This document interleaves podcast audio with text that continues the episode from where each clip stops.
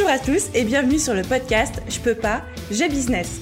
Je suis Aline, coach business chez The Boost et chaque semaine, avec ce podcast, je vous donne les stratégies, les conseils, les astuces et surtout l'énergie pour booster votre business et accélérer vos résultats. Alors mettez-vous à votre aise, installez-vous confortablement et c'est parti pour l'épisode du jour. Hello à tous et bienvenue dans ce nouvel épisode bonus spécial bottage de fesses. Donc pour ceux qui découvriraient ces petits épisodes du jeudi, ce sont vraiment des épisodes que j'improvise totalement. J'ai juste mon sujet, mais je ne sais pas encore vraiment ce que je vais vous dire. Et surtout qu'ils sont très courts. Et l'idée, c'est de m'adresser à vous sur cette problématique précise, comme si on était en coaching ou alors comme si on était en discussion autour d'un café, par exemple, et que vous aviez besoin de vous faire botter les fesses sur un sujet en particulier. Et au sujet d'aujourd'hui, le fameux syndrome de la bonne élève. Pourquoi le fameux? Parce que c'est quelque chose que je constate, on va dire, dans 99% des cas chez mes coachés, chez mes élèves, ce besoin de vouloir bien faire les choses et ce besoin d'avoir une espèce de correction, de regard, de validation de la part de quelqu'un d'extérieur. C'est un peu comme quand euh, on fait appel à un coach ou quand on fait appel à une formation et qu'on veut que quelqu'un repasse derrière nous, relise nos workbooks, regarde notre travail et nous dit oui c'est bien fait, tu as 20 sur 20 ou alors non c'est mal fait, tu as 0 sur 20, je vais te punir. bon, vous vous rendez bien compte que quand je le présente comme ça, c'est que c'est pas forcément une très bonne chose et pourtant la première chose que j'ai envie de vous dire à propos de ça, c'est que c'est parfaitement normal.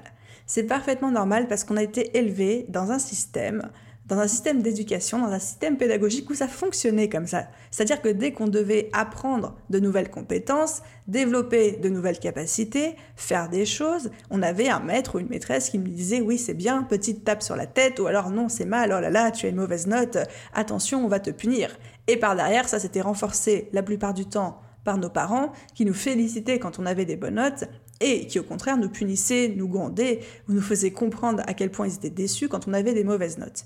Et donc c'est normal, même une fois adulte, que quand on essaye de développer des compétences, d'acquérir des nouvelles capacités, comme par exemple en business, ben qu'on soit à la recherche plus ou moins inconsciemment, de vouloir avoir quelqu'un qui corrige derrière nous et qui nous dit oui c'est bien, non c'est mal.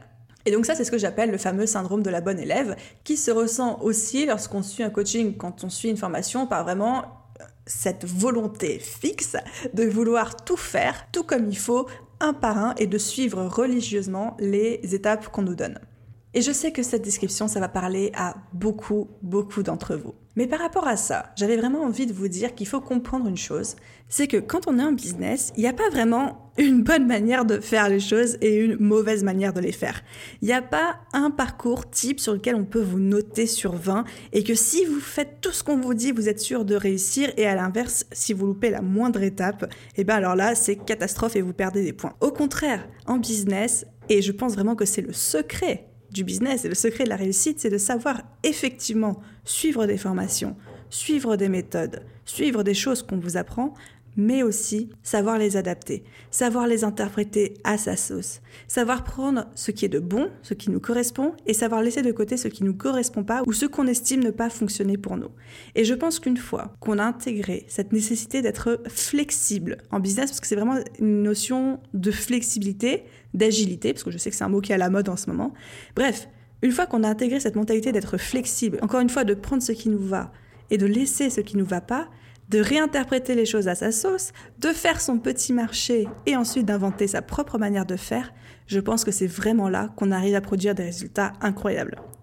Alors à tous ceux de mes auditeurs, et surtout mes auditrices, parce qu'on est beaucoup de filles comme ça, qui ont, et qui le savent, ce syndrome de la bonne élève, vraiment je vous invite à voir les choses comme ça Faites votre marché, prenez ce qui vous plaît, laissez ce qui vous plaît pas et surtout faites les choses à votre sauce, à votre manière en tenant compte de bah, votre thématique, votre business, votre clientèle, vos envies, vos objectifs. Et vous allez voir, je mettrai ma main à couper, enfin, allez, on va dire l'ongle à couper, que ça va générer beaucoup plus de résultats que quand on essaye de se coller 100% à la méthode de quelqu'un d'autre. Voilà, ça c'était mon petit botage de fesses du jour. J'espère qu'il vous a plu. Si ça résonne en vous, vous pouvez m'envoyer et je suis toujours ravie de vous lire votre feedback, votre impression, bref, ce que vous en avez pensé sur Instagram. C'est toujours un vrai plaisir de partager avec vous. Merci d'avoir écouté cet épisode jusqu'au bout et je vous dis à très vite dans un nouvel épisode de podcast. Bye bye